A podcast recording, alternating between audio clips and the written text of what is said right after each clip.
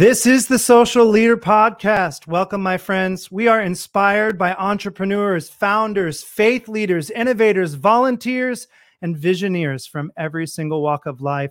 They are the social venturers among us who crave the entrepreneurial adventure of moving beyond charity to integrate and then operationalize their social priorities. Social leaders are the true leaders among us today because they are forging sustainable solutions to help solve humanity's most tangled problems. Welcome to the podcast. I'm your host, Father Justin Matthews. And real quickly before we begin, I want to tell you that today's podcast is sponsored by Reconciliation Services. We're a nonprofit social venture in Kansas City, Missouri, and we focus on racial and economic reconciliation to reveal the strength of all. You can find out more about our work at rs3101.org. And I'm very excited. If you have not checked this out, you've got to. I just launched my first e-course. It's called The Social Leader, and you can go to thesocialleader.org to check it out. It's an e-course that's going to teach you how to lead with greater social impact. Module 1 teaches you that social venturers have a social entrepreneurial mindset. They are social venturers. Module 2 teaches you about bias, how to root out implicit bias in yourself and in your teams, and how to be bias aware as a leader. And in the third module, we teach you how to become a trauma-informed and strength-based leader so that you can be the most creative leader doing the most good that you can wherever your leadership lane takes you. So definitely go check out thesocialleader.org. Well, I'm very excited today to welcome to the show a very good friend here in Kansas City, Nathaniel Bozarth. Welcome to the Social Leader Podcast, Nathaniel. Thanks so much, Father Justin. Glad to be here. Yeah, I am excited to do this podcast. First of all, it's the first time I've ever had an two-time Emmy award-winning filmmaker on the podcast. So we're honored to have you, and I cannot wait for people to hear about the resources that you and others are creating and have been creating, because what you're doing is really important. But more than just being Emmy award-winning, you're a storyteller, you're a public historian. You've really dedicated yourself to specializing in anti-racist work, particularly, and correct me if I'm wrong, but centering around the history of residential segregation, starting here in Kansas City, but now, moving out beyond that. You've created documentaries, particularly one called Your Fellow Americans, another one, Ari Dream. You've done 2 TED Talks. Gosh, you've hit a lot of things on my bucket list. I'm starting to get jealous just doing your introduction. So I'm really glad to have you on the podcast. I know people are going to learn from your leadership journey. Tell us a little bit about your story. How did you become a 2-time Emmy award-winning filmmaker? And how did you start doing the anti-racist work that you're doing now? Yeah, awesome. So I grew up in Olathe, Kansas, just a few miles southwest of Kansas City. And I attribute a lot of who I am today to my middle school and high school experience there, where I feel truly blessed that as a white male living in the suburbs, I had the lucky experience of being in income and racially diverse schools.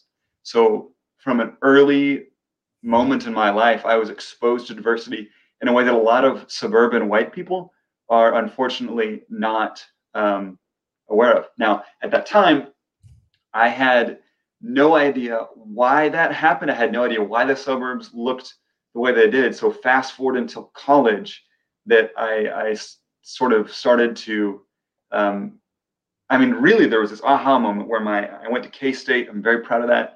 My good friend Mike Wesch, anthropology professor, in his classroom talked about the truce divide. Right. And there was just this light bulb of like, holy cow, the truce divide. I've heard about that. I've unfortunately heard white people all my life telling me that as a white person, if you found yourself east of truce, that you must be lost. And I had never had a second thought about it.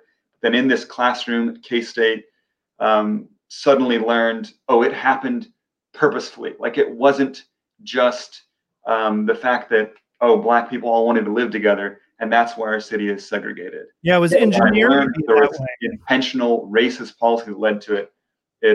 I had to do something about it. I had to get engaged in telling the truth about history. So really, and also I know I'm long-winded here.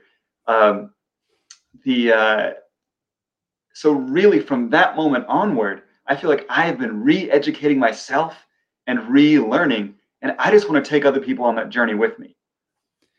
Yeah, and you've done a really great job of sharing your journey. I know in the beginning, this might be a little bit outdated now, but I know you did a podcast called Wide Ruled on the past and present equality within the education space, the so-called achievement gap, which is really just, kind of a euphemism for systemic and latent disinvestment and racism within our education system and in our neighborhoods.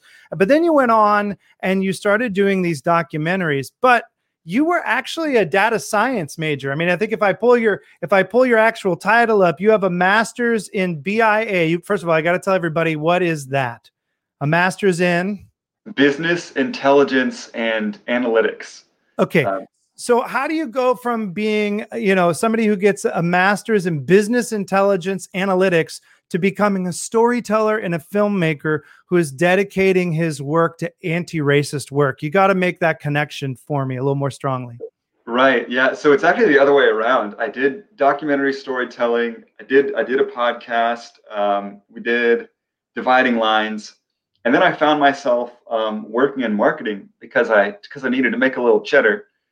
And I happened to be at Rockhurst University and had the great opportunity to get some education there. So it's actually like the data science is just an extension of wanting to fulfill my curiosity and to make an impact. I knew that I'd had this experience weaving sort of qualitative stories about people's lives and experiences, have a real interest in history, but then getting that data science master's adds another tool to my tool belt of trying to understand data and marshal it as a way to hopefully change minds, open hearts, create impact. Do you consider yourself a leader in some way in this space? I mean, certainly you're an artist, certainly you're a data scientist, but in what way do you consider yourself a leader, Nathaniel? Yeah, it's you inviting me, I'll just be real honest, you inviting me to be on this podcast has helped me to see myself in that light and to consider whether or not I do consider myself a leader. I think there's so many other people that I look up to. I know that I'm very vocal, but I don't know that I always see myself as a leader. Well, and I think that's okay. A lot of us actually have a leadership role and have influence in people's lives, but we don't necessarily set out to be a leader in a particular space. And particularly, I mean, if you think we're honest, as white men, it's very treacherous to ever try to put yourself forward as a leader in the DEI space, because we don't have the lived experience that our brothers and sisters in the rest of the world have who are in the Black and brown community. And we're not going to have that experience. But you have done a lot of work, and you've done a lot of filmmaking, and you've been around a lot of leaders, and you've heard a lot of stories. So break it down from that angle. I mean, what have you learned that from the leaders that you've interviewed and from the work that you've done that's enhanced your understanding of the world and the situations that we find ourselves in today? Yeah, I mean, so much. I think like probably the biggest thing that I've learned and have continued to learn is how messed up my understanding of history was from the start. My understanding of not just history, but reality, that my understanding of the American arc was one of continuous improvement and nobility. And when I first started to read books that came from a different perspective about the arc of American history, it felt like a conspiracy. It felt like, oh man, I'm reading this book, like this can't really be true. Like past presidents couldn't have been that bad, or that politician, that white politician couldn't have been that racist. And then I'm reading more and more accounts and hearing first person experiences of like really awful and enduring racist ideas and policy. So completely unlearning everything that I grew up with. That's what I've learned. That's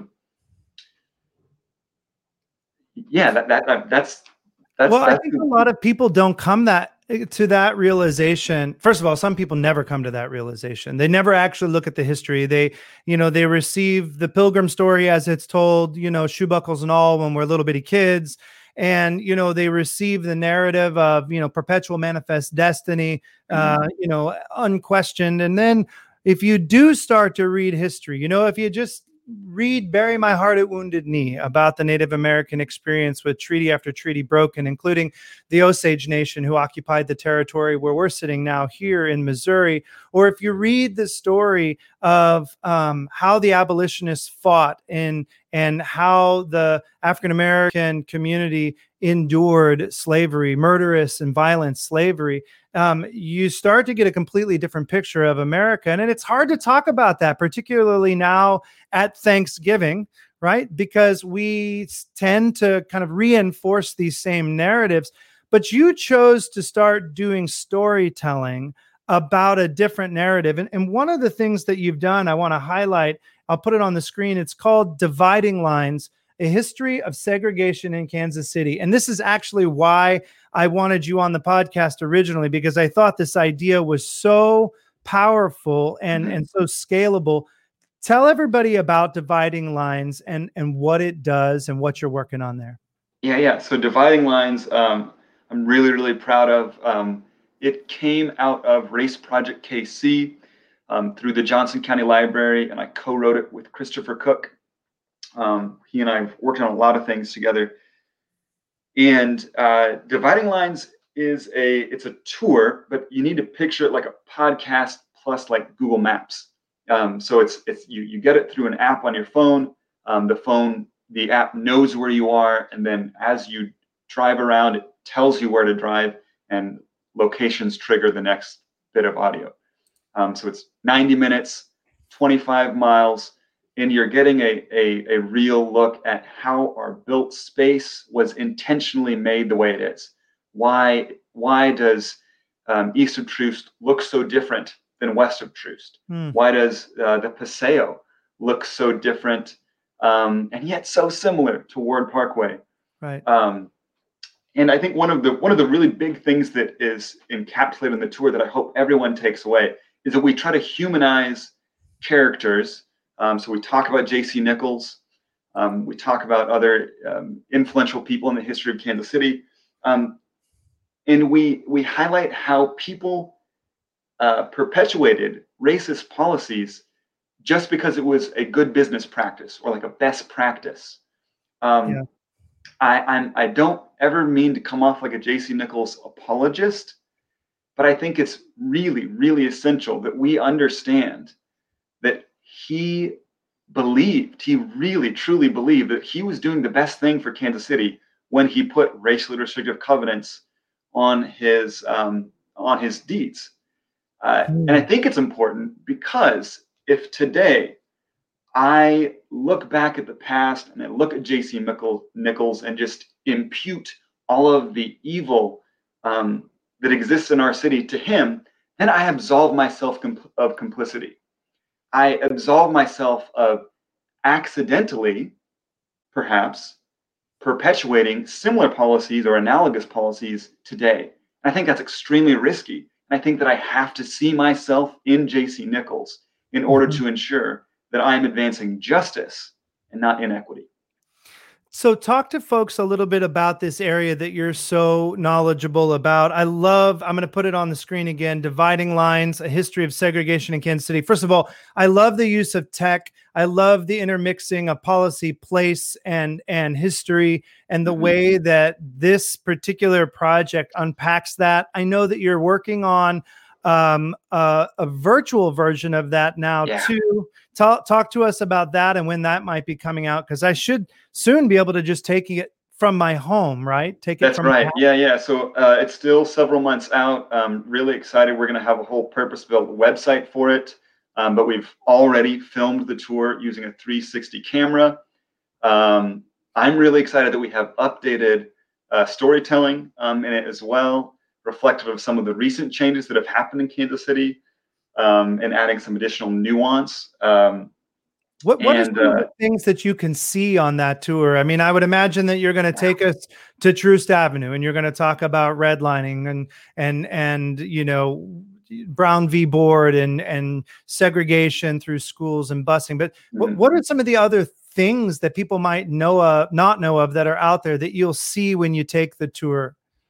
Yeah, I mean, so I think I recall when we were still doing sort of research for the tour, I got to sit on a bus with a group of high schoolers. I think there were high schoolers from two different Kansas City schools, but I know one of them was Paseo, Academy of the Arts, and basically did a bus, the kind of real life version of the tour. And something that this student from Paseo noted was the sidewalks. He was like, so we start out kind of Prairie Village, Mission Hills area, and he's realizing, man, where I live, for me to walk to school, the sidewalks aren't upkept the same way. The sidewalks seem to be broken, or it's going to be missing a tile here or there. And I think that that's the real benefit of doing a tour in real life. So you can drive it, or again, even in this at-home version, you'll be able to see this, like these tiny details that have real meaningful differences for people's lives. Are there particular places that surprised you that you didn't know about? Like, did you uncover where something used to be, or where something happened that you didn't know about that's included in the tour itself? I mean, I think, a big one would be 71 Highway. So we got to talk with Mamie Hughes for the tour. Her voice is in there. You may, if you've driven on 71 ever, you'll know there's a Mamie Hughes overpass. I forget what street it is, but talking with her about the history of Bruce R. Watkins Drive, that used to be homes. Like that used to be thousands of people's homes who lived there. And I grew up, like I said, in Olathe. So I've come into Kansas City, drive on 71, and it never occurred to me. Of course, people lived here. People were pushed out of their homes. Mamie was the ombudsman, so she was working to get people the enough money for their property, substantial money to be able to move, to get what they the money they deserved before they had to be pushed out. Because the city eminent domained like 4 blocks from 95th Street all the way to downtown in order to build what's now 71 Highway. Yeah, that's right.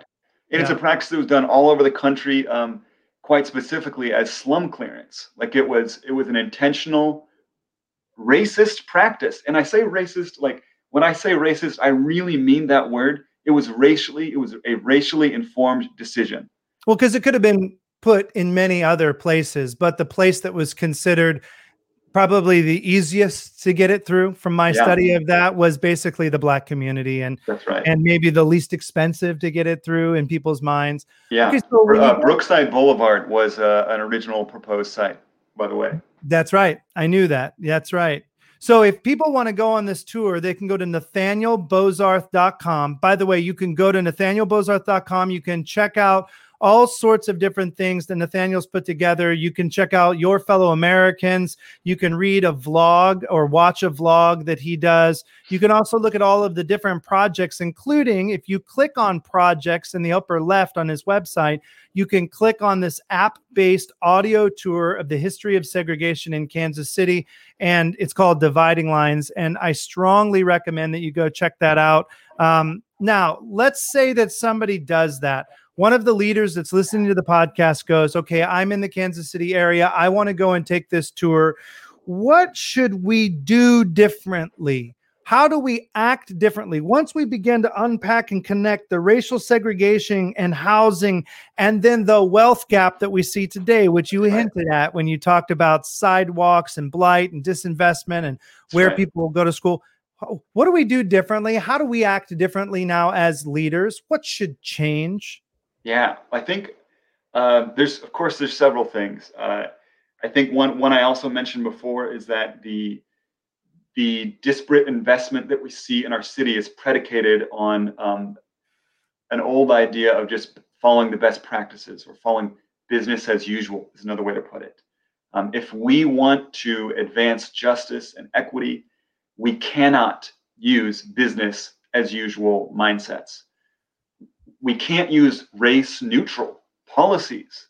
We have to be intentional about creating justice and equity and rooting out policies that perpetuate injustice and inequity. So that's the first thing. Take a good hard look at what policies do you oversee or in your organization that are creating disparate impact, that are making things inaccessible.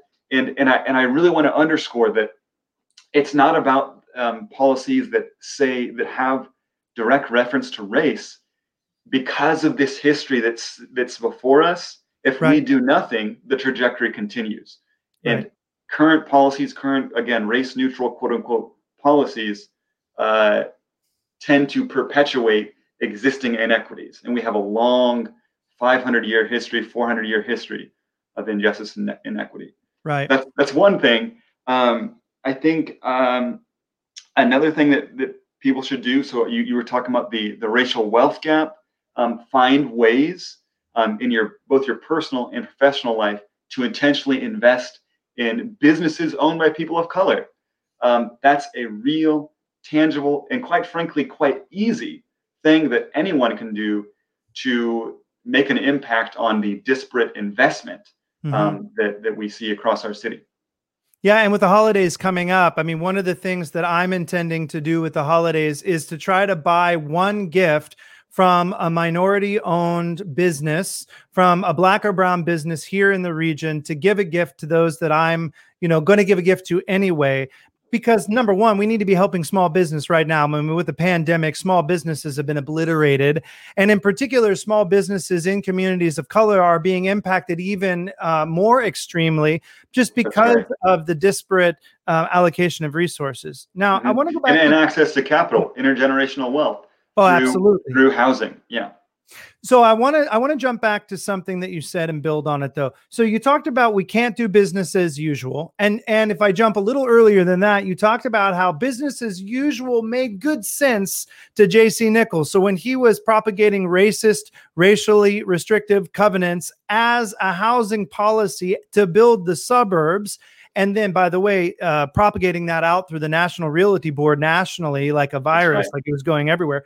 When that was taking place, it made good business sense to do it. He was making money. And in a sense, you could talk about these two words, interest convergence. We had a convergence of the business interest with the policy. But we can take that same concept, though, and flip it on its head and have interest convergence working for us now to promote equity and have all ships rise together. I know that's something that you've thought and written about and talked about. Mm-hmm. What would interest convergence look like now? Yeah. I think now when we're talking, when our country's in the throes of a deep economic, I don't know what term we're using, trough. It's not a good look economically across the country for individuals. There's huge wealth consolidation happening among those that have lots of money right now, big corporations. And it will be there ought to be interest convergence around those in the more impoverished areas and middle class folks. If policy, I lost my thought there. Well, I think you're headed down the road that if we align our policy with where we want to get to in the end, are you saying that the interest convergence needs to be more long-term? We need to take a more long-term view economically or from a policy standpoint, or where are you driving? I got where I was going. I don't know how I got lost there. If we invest in the Black community, it is good for the whole community. If we invest in our poor citizens in Kansas City of any race, it's going to benefit the whole economic region. Mm-hmm. I mean, it's a really simple economic principle, really. If people who have less disposable income, if they suddenly have more disposable income, they're more likely to spend that on real goods. Whereas someone who's already very wealthy, if they get a boost in income, they're more likely to put it into a mutual fund or make one or two big purchases maybe. But there's actually a greater economic impact lower on the income scale, lower on the wealth scale. So in that way, if we invest in our most disenfranchised, disinvested communities, it mm-hmm. creates greater economic well-being for the whole region. Don't you think, though, that most people just kind of want to get along, that we just kind of want harmony? We don't really want economic equality or justice or having all ships rise together. That sounds like a good idea. I'm not sure that my one purchase this Christmas is going to make a difference, but I really wish we could all get along. Like, don't you think a lot of people are sort of pitting harmony and justice against one another? I know you did a vlog recently about a book that you're reading, From Here to Equality. Talk about that and about the difference between harmony and justice as relates to this conversation. Yeah, totally. I do definitely see that. There is a sort of longing for harmony. And I mean, actually, you just mentioned a minute ago, with that long-term, short-term dichotomy there. If we really want harmony, we need to want it long-term, not just the quick fix harmony. And I was reading this book, From Here to Equality, really thinking about the end of the Civil War. After the Civil War, President Lincoln then assassinated Andrew Johnson, and Ulysses S. Grant took very conciliatory approaches to how to deal with the post-Confederate South. Instead of taking the view of the radical Republicans at that time, who said that we needed to make sure that blacks were enfranchised, that the now freed slaves had land and the resources to live out their lives. Instead of that, they actually, those presidents tended to side with white solidarity. They said, "Hey, let's just make this politically expedient. Like all the white people can get together and feel okay, and that's fine, at the expense of the freed slaves." So they wanted harmony. They wanted everybody to kind of just kumbaya and get along. And we're at the end of can I be political? Can I get political? I'm being pretty political. You go ahead. Okay. So, I mean, we're at the end of a 4-year presidency where the talking points were incredibly racist and xenophobic. That has enlivened a base. I mean, really, like, as a white person, I'll claim this, like, I have racist thoughts in me. I have grown up in a racist society, as we all have. There's not an American who doesn't have racist ideas that live inside of them. The Trump presidency enlivened those thoughts and emboldened many to be more outward with those thoughts and ideas. Let's talk about your journey. Let's talk about your journey, though, because you just said something that I want to focus on, because and I didn't mean to interrupt you, but I don't want to pass over this. You talked about that everyone has these implicit biases, I'll call them. Everybody has these racist thoughts, but that there's a journey that you've been on, but we don't get it right, all the time. We don't jump from earth to heaven. One time I had a seminary professor tell me, look, if you try to jump from earth to heaven, you're going to fall and break your neck. You got to take little bitty steps. Talk to me about your journey, about learning, because as much as we could talk about politics, I really want to keep this focused on us and what we can do. There are a lot of podcasts about politics, and that's a worthy conversation. So I didn't mean to cut you off, but what you just said is really important. What's your journey been like, and have you made some mistakes along the way? I mean, you're still relatively young. you know, Emmy award-winning filmmaker, but you've been on this journey and learning some things. What have you learned? Yeah, absolutely. So I think, you know, it's really important to take the position that it's going to take me the rest of my life to undo the racist ideas, the bias that live inside of me.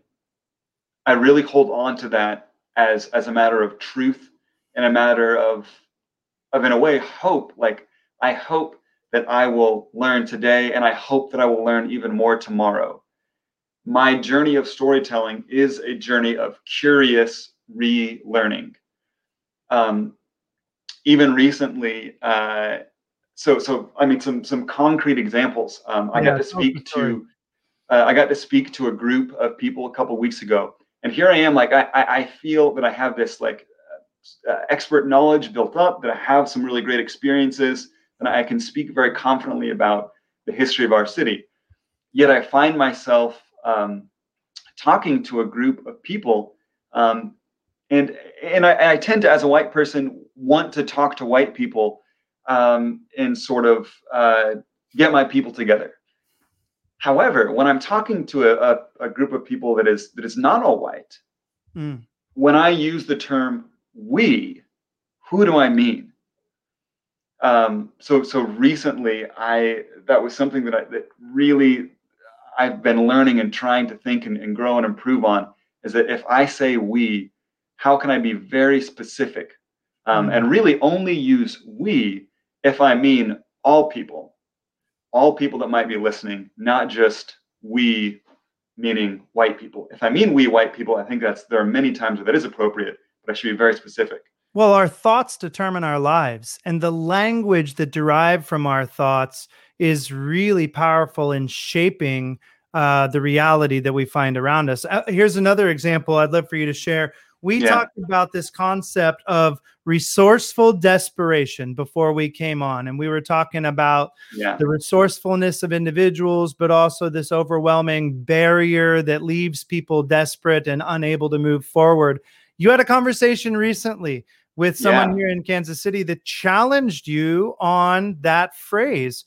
Tell us quickly that story and where you're headed now. How did you change your language? Yeah, so this is cool because it does bring in multiple things that we're talking about. So I mentioned with taking Dividing Lines to an online experience, we're adding some additional context, some additional writing. And one of the things that I added was this term resourceful desperation to try to subtly nod at when we think of, I'm going to now pull up a note here so that I, when we talk about expanded economic opportunities in the urban core where people are being informal economy participants. Right. So sometimes that could look like, it could look like finding additional ways to find income that are not in the mainstream economy. And so I was thinking, resourceful desperation. That's a cool way to characterize that. Hakima Payne is a really awesome community organizer, health equity advocate here in Kansas City. And she does a question of the day on her Facebook. And she had raised a question about what are some terms that you use that maybe actually further white supremacist ideas or racist ideas.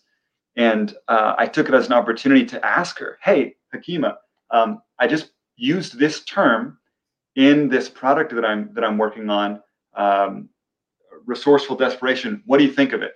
And she thought that it was too deficit centric.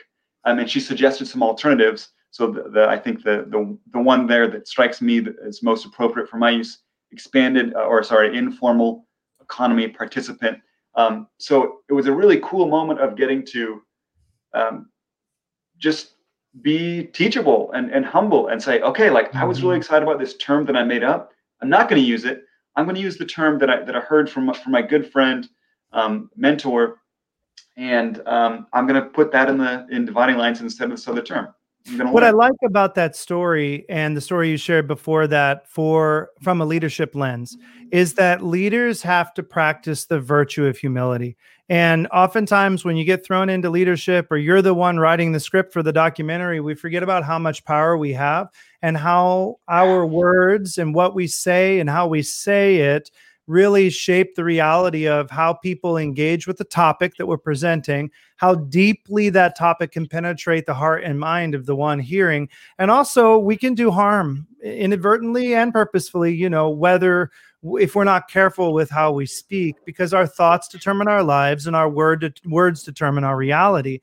And I love in that story that as a young leader with a big megaphone, through all of the art that you're doing, the data science that you're doing, the work with the DeBruce Foundation, you've got a big megaphone, but you are a young leader in Kansas City, as knowledgeable as you are, but you've already gotten to the place where you've taken on this idea of cultural humility rather than cultural competency. Frankly, none of us are going to be competent in somebody else's culture. It's not possible. It's not our culture, but we can adopt a culturally humble position where we're really willing to be corrected and see what we say through the lens of another person's experience. And then you have to be willing to change what you say, how you act, and how you move and have your being in the world. And I frankly think that that's a great trait of a social leader, and one of the things that people ought to really glean from this interview with you.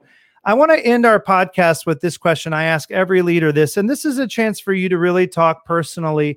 Are there 2 or 3 practices that you have in your life that help you to lead with greater impact or help you to stay agile and humble? Anything that you would encourage other leaders listening to adopt so that they can learn to lead with greater impact? Yeah, I think the number one thing that I would recommend is to lead with curiosity. Let your curiosity be your guide. And I say that to mean quite a variety of things. So I think curiosity and humility go hand in hand. For one, because I must be curious about things that I don't understand. I must be curious about my own self, my own way of being. It allows me to be more reflexive when I'm curious. And it also allows me to ask really good questions of those that I'm working with or I'm leading. I love curiosity. I have a whole list of things that curiosity does. Recently I was leading some meetings at the DeBruce Foundation, and to be honest, it didn't go great. Mm. It was on me. We had kind of 3 meetings lined up. The first one didn't go great. So instead of beating myself up, and thankfully it wasn't a risky scenario where failure meant something fatal or whatever. A career limiting move. Right. Right. Yeah. So I was okay, let's try something else. I was very excited then to go into the next meeting curiously, trying something else, hey, maybe this will work. And I feel it positioned me for greater success to take it that way than, I don't know, with, what I tried didn't work. Oh no. Sure.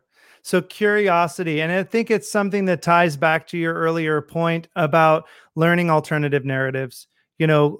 I'm taking away from what you're saying, and you're speaking like a great data wonk, right? Like somebody who really loves the data, who loves the history, who loves the storytelling.